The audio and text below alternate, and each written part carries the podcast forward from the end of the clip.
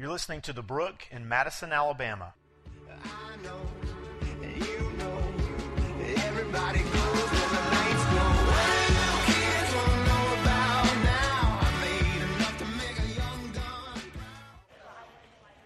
Well, so late um, Friday night, um, we got back in, as Brian said, from an awesome week at Laguna Beach over in Panama City for our student ministries um, summer camp. And um, we had an amazing time. We did a lot of crazy games, as the students can attest. One of my favorites was Ultimate Food instead of Ultimate Frisbee. So you can put the two and two together. The raw fish, though, with a fin was still on it. Amazing. Um, And so we used cabbage and pizzas and all that kind of stuff. So it was pretty cool on the beach. Um, also, some of our leaders saw sharks. Uh, I was one of them. Um, the shark was only about this big, about a, maybe a foot or so. It felt like it was four feet long, okay? And this little kid, well, not part of our group, so he was a kid. He literally grabs the shark. I don't like, like he was Bear Grylls. And I'm thinking, there's no way. And as I'm looking at him, me and that, me and that shark, our eyes connected and I knew what he was saying. You get in the water, I will kill you. All right, because they do. Again, they will kill you. And so um, I didn't go much further than like knee deep. Um, it was like baby pool water depth was good enough um, for me, but. We did. As again, as Brian said, we saw God do some amazing things throughout the week. Uh, one of the things we saw was just the community develop within our students, and and uh, that bond and that friendship and the unity that was felt. Um, but then on top of that, on that Thursday night, God's Spirit just fell, and we saw kids just going up to one another and praying for one another, and again, souls getting saved. And so, thank you for your prayers. Um, thank you for your support. Um, we are we are blessed to be able to walk along some some amazing students. And you would have been watching a video if I'd been wise enough to check my jump drive last night, um, but I didn't. And, and how fitting, um, since this morning we are starting a new series on wisdom. And um, no one has more knowledge to speak on this subject than a man by the name of Solomon. There was no equal to him. That's what 1 Kings 4:29, 32 through 34 tells us when it talks about his wisdom.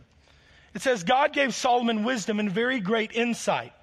And a breadth of understanding is measureless as the sand on the seashore. And we all know, you, if you've ever tried to count the sand, it's impossible. It's a pointless task. And Solomon's wisdom and understanding is like that. It was measureless.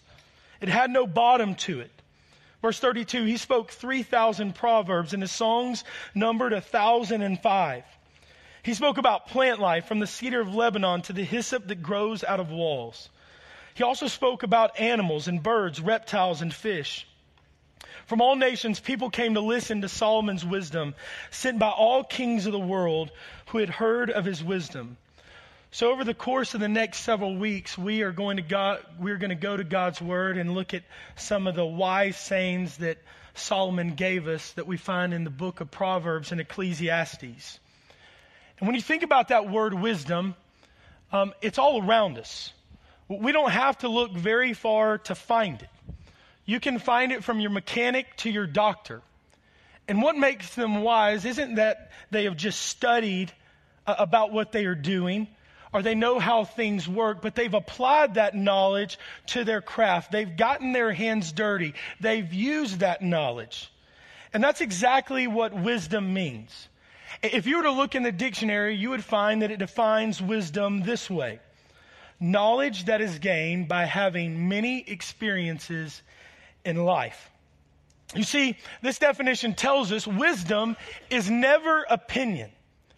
And how fitting in our world today, it seems like everyone it has an opinion about something or a group of people and they're screaming it at us and saying, you need to apply this to your life. And if you do, your life will be more satisfied. It will be more abundant. But this definition tells us that wisdom is never opinion. It also says that wisdom is never just simply knowledge or the degree you have or the test score that you got on that test. It isn't just simply knowledge. Rather, wisdom is taking that knowledge that you've learned through b- books and the degrees that you've gotten, the up and down times that you walk through, and the various life experiences, and you apply it to your everyday life. This is exactly how the Hebrews of old saw and viewed wisdom. To them, it was applying their knowledge to the matter of practical living. And, and while there's a lot of wisdom around it, around us, and all of it is for, or, much of it is for our good. Uh, because I, I, let's be honest, I'm thankful that we have a mechanic, and I'm thankful for his wisdom. If not, I would have come in on a horse today. Maybe some of you are there with me. I don't know how any of that stuff works, so I trust my mechanic. And while much of that wisdom that is out there is for our good, the wisdom that you and I as believers are called to pursue, more than just having another degree or, or life experiences, is a wisdom that is from above. It, it is rooted and centered on God. Why? Because He's the source of true wisdom. Proverbs 9:10 would tell us that the fear of the Lord is the beginning of wisdom. And knowledge of the Holy One is understanding. I think if you were to sum up what Solomon is saying in this passage, he would say that if you as a believer want to be truly wise in life, it starts with surrender. It has to start with surrender. Because you can't truly fear the Lord and re- respect Him and have this awestruck wonder of who God is and let Him be the Lord of your life unless you surrender. And then once you surrender and you start leaning into His understanding and you dive into His Word and you start applying it to your life, you truly do become wise. Today we're going to see that Solomon has something to tell us about the wisdom that is found in trusting in God. It's found in one of the most famous passages in all of Scripture, Proverbs 3, verses 5 through 6. And even though many of you probably know that passage by heart, go ahead and turn with me to that passage. And while you're making it your way there, what we'll see this morning is that Solomon gives us as believers three key commands. That if we truly do trust God, we will take these commands and we will apply them to our life. We'll put them into action. And if we do that, Solomon says, we will experience great blessing. So let's read what he has to say in Proverbs 3, starting in verse 5. Solomon says, Trust in the Lord with all your heart, and do not lean on your own understanding. In all your ways, acknowledge him, and he will make straight your paths. The first thing that we see Solomon has to tell us about trust, and the first command he gives us is that the trust God desires is an exclusive trust. The trust God desires and really demands is an exclusive trust. And we're going to park on this truth for a little bit and stay on this one a lot longer than, than the other two because really everything, the other two commands really hinge on this first one. Because if you don't trust God with all your heart, you're not going to lean totally on God. You're going to lean somewhat on your own understanding. You're not going to acknowledge Him in all your ways because in some, in some instances, you're going to try to make much of yourself. So it starts by trusting God with an exclusive trust. And immediately when I hear that word, exclusive. My mind takes me to a news channel that's promoting um, an exclusive interview or debate. And with the presidential elections in full swing, usually it's with one or some of those presidential hopefuls. And when we hear that word exclusive, that news channel is telling us something. Right? It's telling you and I that if you want to watch this debate or watch this inter- interview, it's going to happen on this channel. You, you, regardless of how you feel about it. There is no other option. And this is exactly what Solomon means when he says, trust in the Lord with all your heart. I don't know about you, but I have to fight so hard against the option stuff and not just when it comes to food because I, I love to eat, but I also have to fight against it in my spiritual life. Because sadly, too many times I convince myself that it's okay to have this buffet style mentality when it comes to spiritual things. So I'll go down the line. I'll go, absolutely, I want God. I believe He's my Lord. He's my Savior, that He's got plans for me, that He's merciful, that He's gracious. He loves me. I want to honor with Him with my life. So yes, give me God. But I also, I really need to have some dependence on maybe my family. I need to have a little bit of dependence on my money, right? Because without it, we don't have clothes, we don't have food on the table. I need to have some dependence on my job because without it, I'm not going to have money. And maybe we even add in some dependence on self image. And because the majority of these things are good, we convince ourselves that it's okay to have this buffet style mentality when it comes to God. It's okay to have God plus other things, but please hear me. This is sin, it's idolatry. However, an exclusive trust, the one we are talking about, makes no room for a God plus you fill in the blank type of faith. An exclusive trust makes no room for a hesitant faith where you're going, God, I don't know if you're going to come through. God, I'm not, I'm not sure if I should take you on your word and your promises. I- I don't know.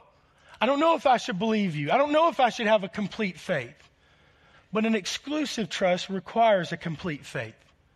And an exclusive trust makes no room for working on a plan B.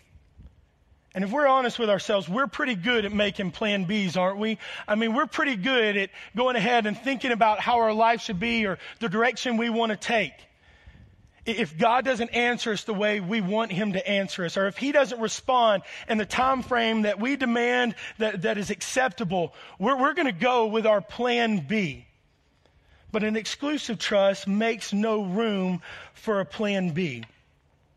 This exclusive trust we're talking about is one that requires you to abandon all other options and place all of your confidence in who God is and what He says He will do. And if He doesn't come through, you and I are doomed. That's the complete confidence that God desires. That's what exclusive trust looks like. Let me, let me paint it to you this way. One of my favorite low ropes course activities is the trust fall. And I love the trust fall because it requires you to place all your faith and trust in the people below you that are going to catch you. And so as you go up this ladder and you climb it, you're already feeling a little nervous. Your palms are starting to sweat and you're thinking, I may come and see you soon, Jesus, if they don't catch me. And then you get up to the edge and you turn around and I'm not going to fully demonstrate because I'll come and see y'all and I know y'all won't catch me. And so I'm going to, I'm going to tuck my arms in and I'm going to yell out, falling. And when they respond, fall, I know that it's clear, it's good, that they're going to catch me. And as you fall backwards, you can't help but feel a little fearful because now you're vulnerable.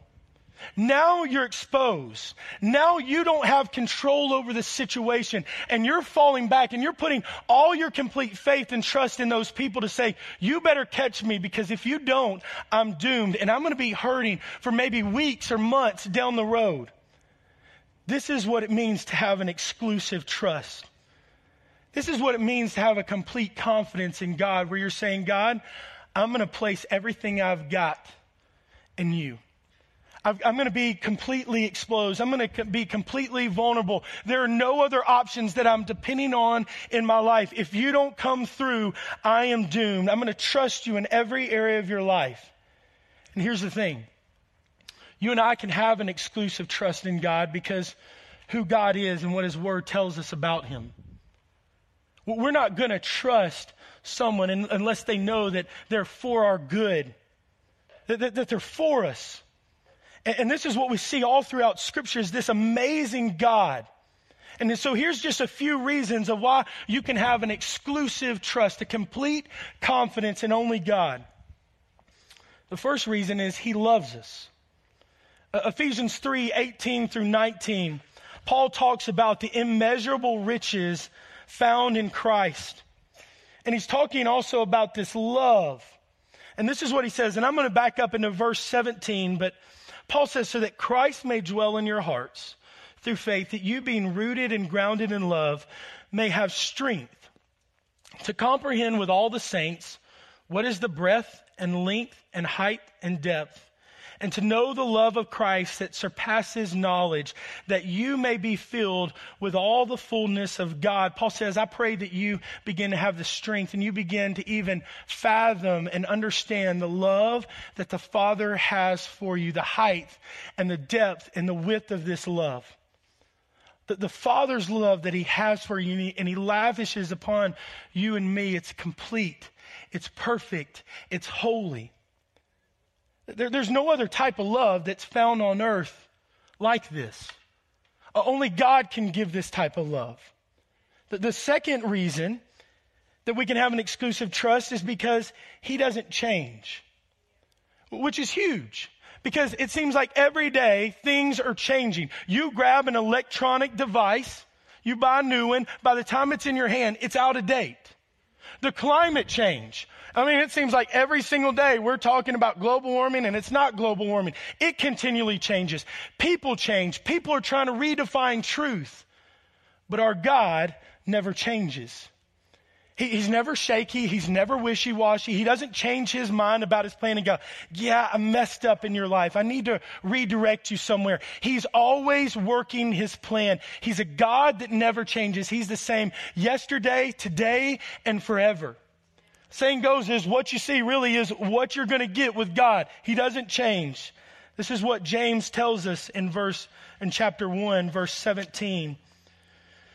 When he says, every good gift, and every perfect gift is from above, coming down from the Father of lights, with whom there is no variation or shadow due to change.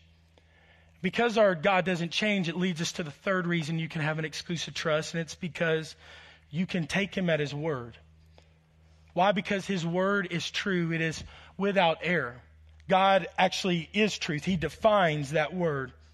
Proverbs 30, verse 5 would say, Every word of God proves true.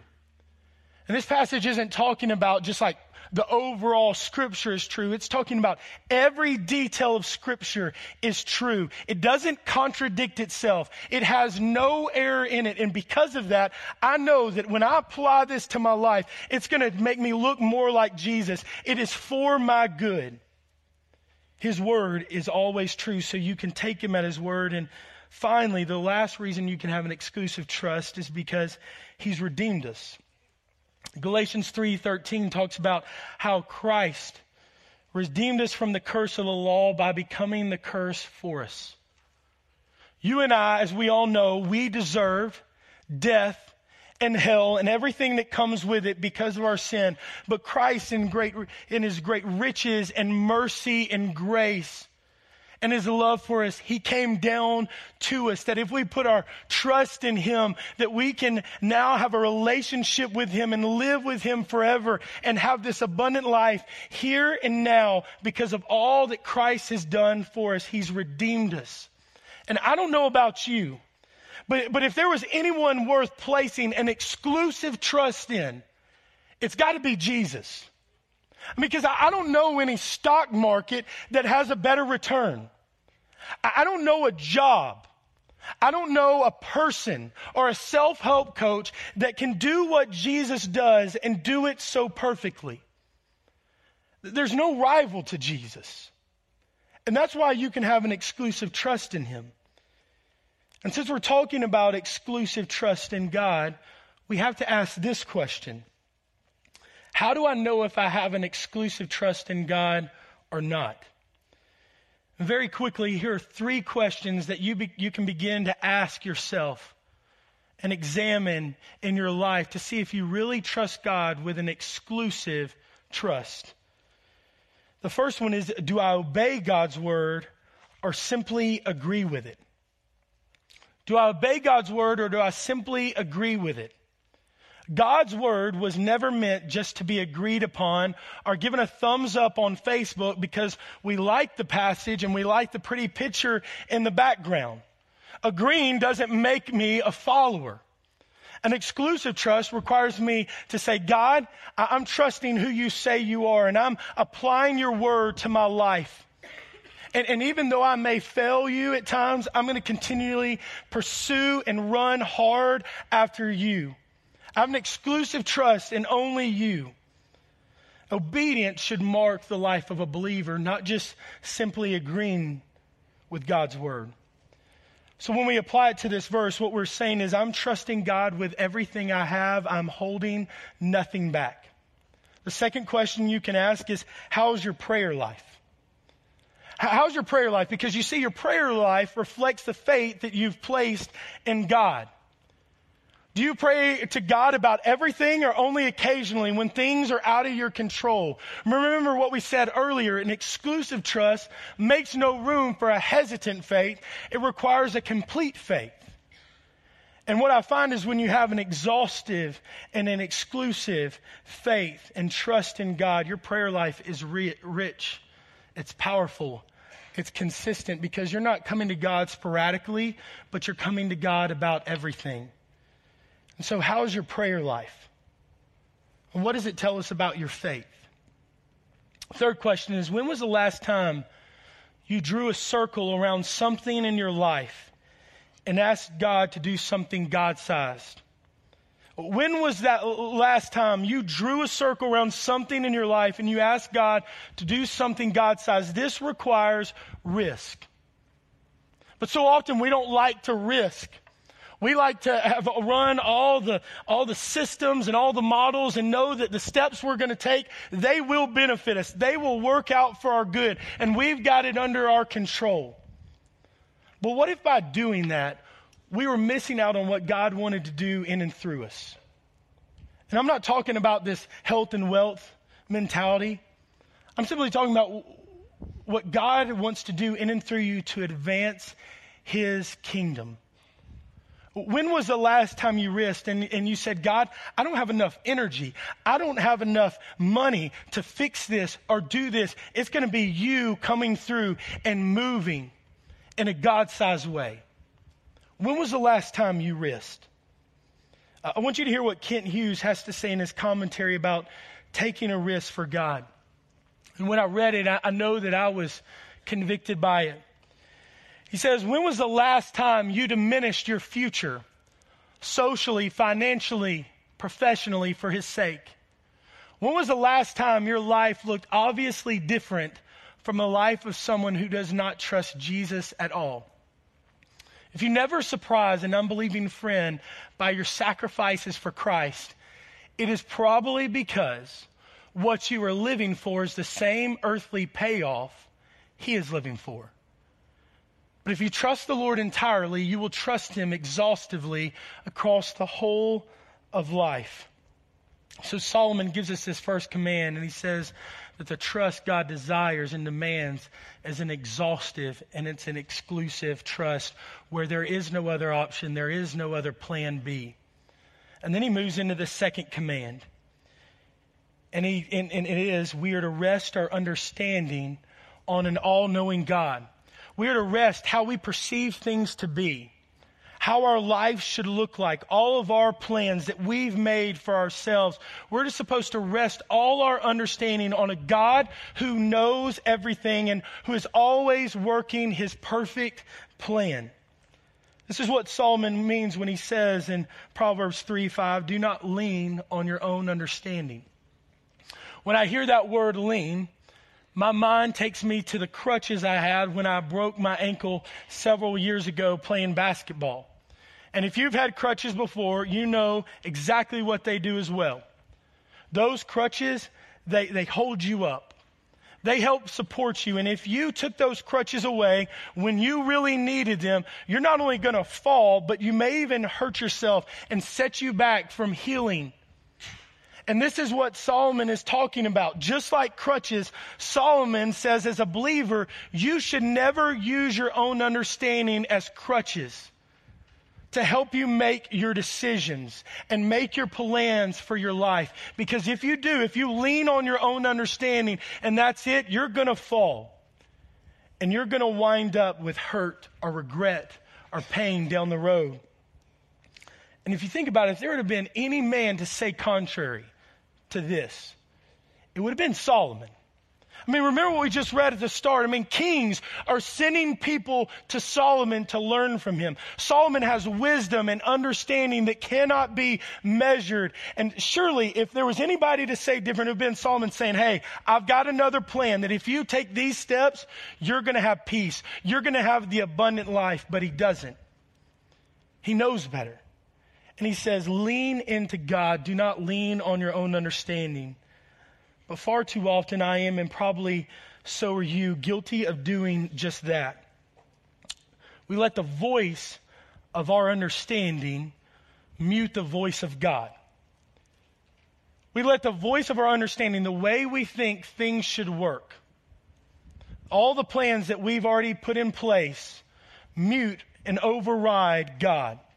And here's how we choose the path that is the most comfortable to us, that is the path of the least resistance, the path that will keep us safest, the path that will benefit us. And did you notice at the end of every one of those is us, or you could replace it with me, because it's always about elevating me and what is best for me. I'm the king of my life. I'm calling the shots, not God. But when you look at God's word, you see that God actually never says play it safe. He never does. He actually says, I'm, I'm calling you to penetrate darkness because I know that I'm the only one that can change people. I'm the only one that can break the, the bondage of sin. I'm calling you to penetrate the darkness, not just play it safe and choose your own path and play it comfortable. We look in God's word and we see that God never says to make plans that will benefit us to try to figure out how we can have our best life now. Rather, God says, I'm calling you to live a life that makes much of me, that advances my kingdom. And whenever we lean on our own understanding, it will always take us to a place where we don't want to be. It always takes us to a place of regret, hurt, maybe depression, maybe wondering where in the world did things go wrong. We're always wasting time. We're backtracking. And the costs are too great when we're talking about making decisions that deal with our family, how we use our finances, how we parent our marriages. The cost is far too great to lean on our own understanding. I want to be careful and make sure we understand. I'm not saying that you don't use your common sense and you don't use these amazing minds God has given you. Absolutely not. Use them. But we have, but we have to be careful that we don't lean on our own understanding and we let our knowledge determine the path that we're going to take. Why? Because you and I, no matter how many life experiences we have, no matter how many people look up to us or how many degrees we have, one thing remains for all of us. We're prone to error. Proverbs 28 26 tells us that to depend on self is foolishness. You and I, many times, don't see the big picture, even though we think we do. But if we have a relationship with Christ, we know the one that has painted the whole thing. So instead of resting on my own understanding and using it to make my decisions, I'm going to rest and lean into God and, and trust Him and what His Word says, knowing that He's going to point me to the right path. Which means maybe for some of you and the decisions you have coming up, maybe it's about a job. Should I take it or should I not? Maybe it's about finances. How should I use them? Maybe it's a relationship you're considering. Maybe it's in your marriage or how you parent. It means, you know what? I'm not going to go with my gut instinct or my emotions. And we love get caught up, getting caught up in our emotions. But I'm not going to use those to make my decision. Instead, when my gut instinct says go one way, I'm going to hold back.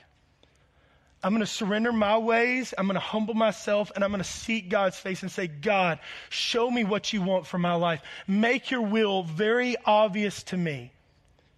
And when he tells us to walk a certain way, and maybe we don't like it, or maybe we don't see how it all adds up, instead of overriding God and overruling him, we're going, I'm going to humble myself and trust you because you know what's best for my life.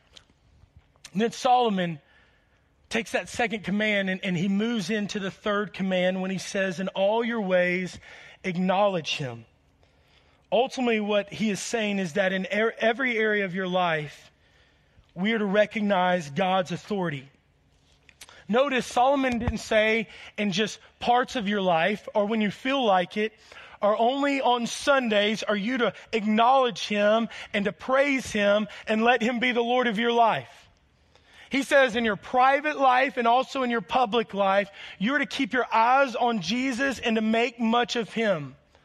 So, so when you play sports for students or when you're at school or when you're at your workplace or when you're at home watching TV or how you parent or how you use your finances, you're all about making much of Jesus in all areas of your life. And this making much of Jesus or the acknowledgement that Solomon is talking about isn't just like a simple shout out or a thank you that we usually see on an award show. Celebrity comes up and I think everybody does it. They go, I want to thank God. And they go on thanking a bunch of other people. This is not what he's talking about when he says acknowledge God. He's not talking about a honorable mention or a token shout out as we're going out the door and we're saying, Hey God, I know you're the Lord of my life. I'm going to trust you. And then we just go about our day. What he's talking about is something so much more than that. It's one in which we seek his kingdom over our own. We recognize he's God. That's, that's who we exist for. That's who we live for. And so we live a life of surrender and say, God, here's everything.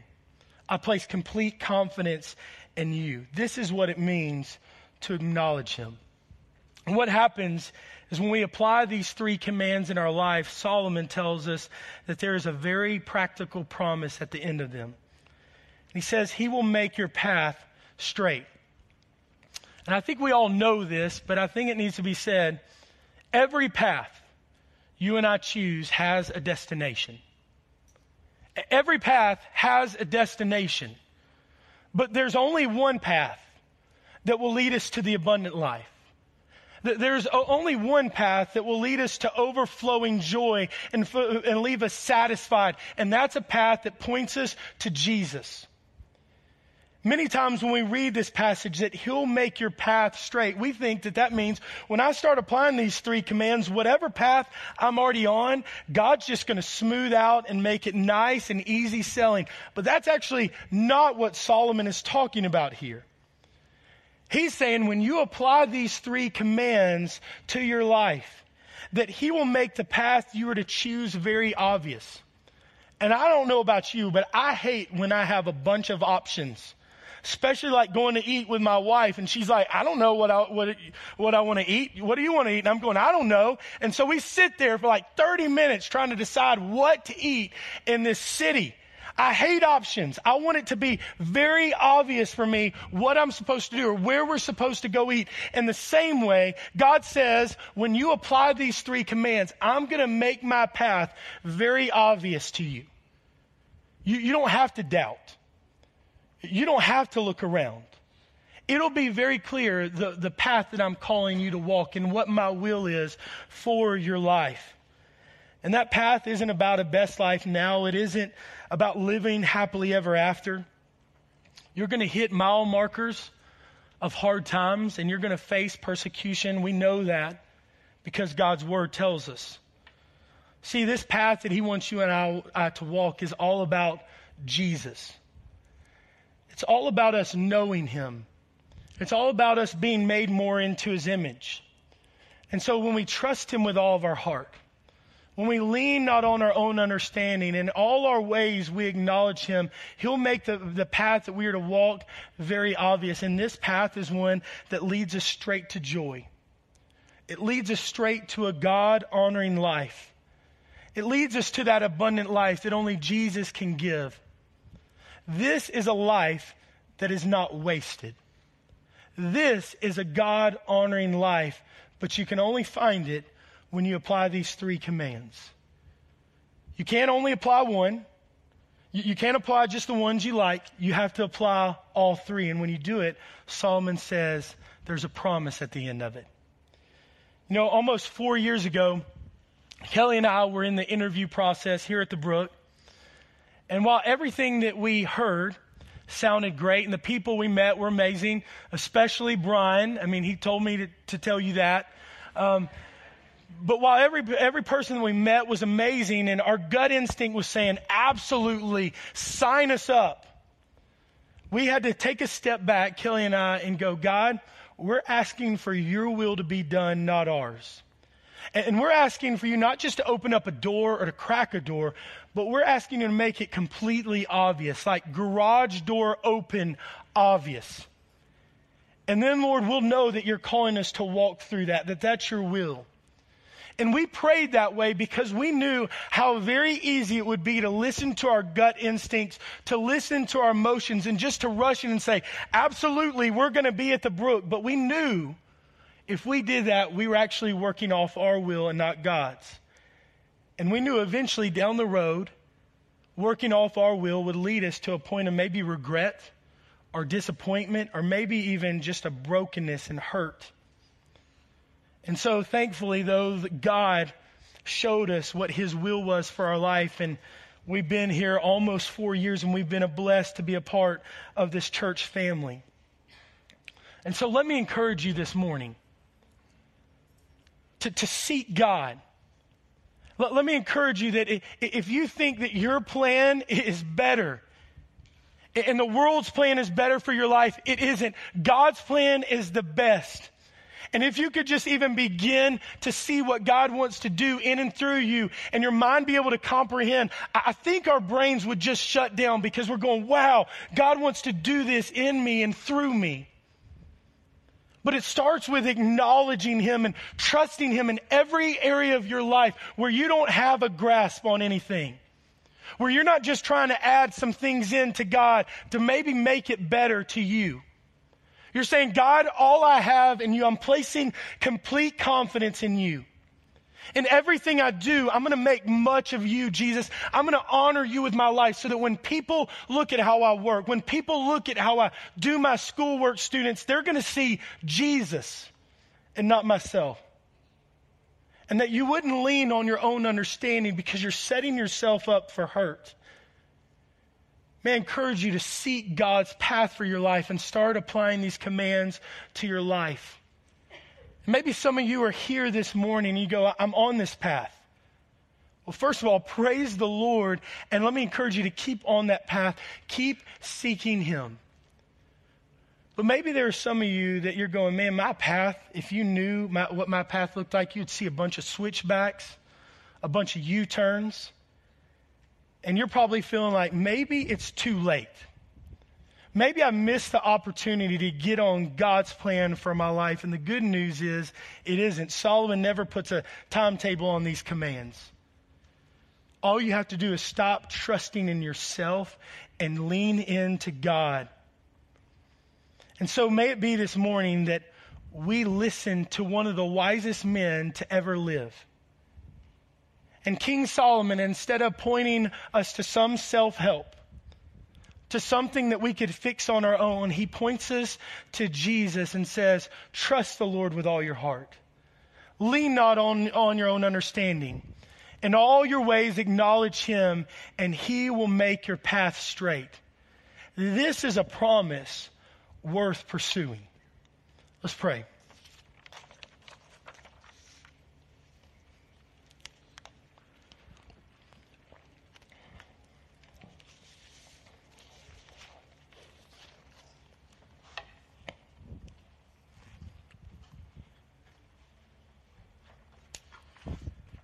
So, Heavenly Father, I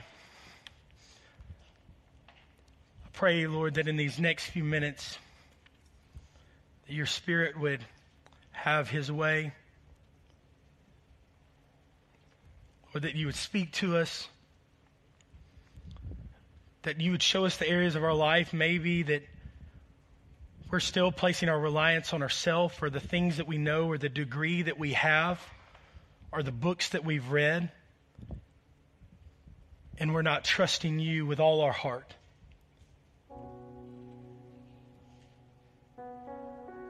God, would you show us the areas, maybe in a relationship or how we use our finances or the things that we're pursuing where we're leaning on our own understanding because that's what makes sense to us. That's what we've been taught since we were kids. That's what the world says. When in reality, all those things will lead us to heartache and regret. All those things are prone to error, and only you are perfect. Only you satisfy. Only you can give us the abundant life. So, God, show us those paths that we're walking that aren't making much of you.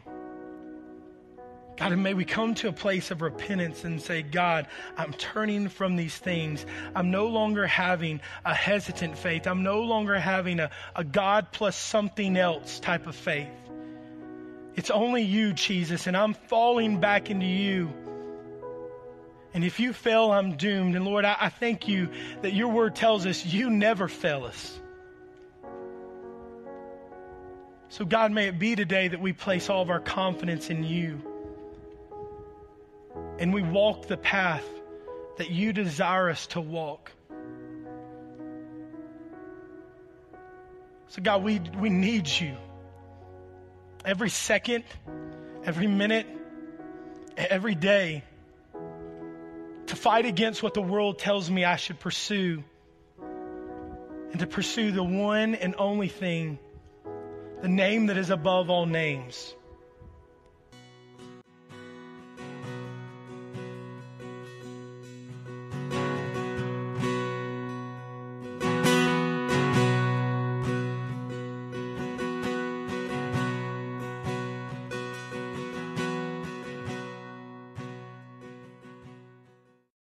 Thanks for listening to The Brook.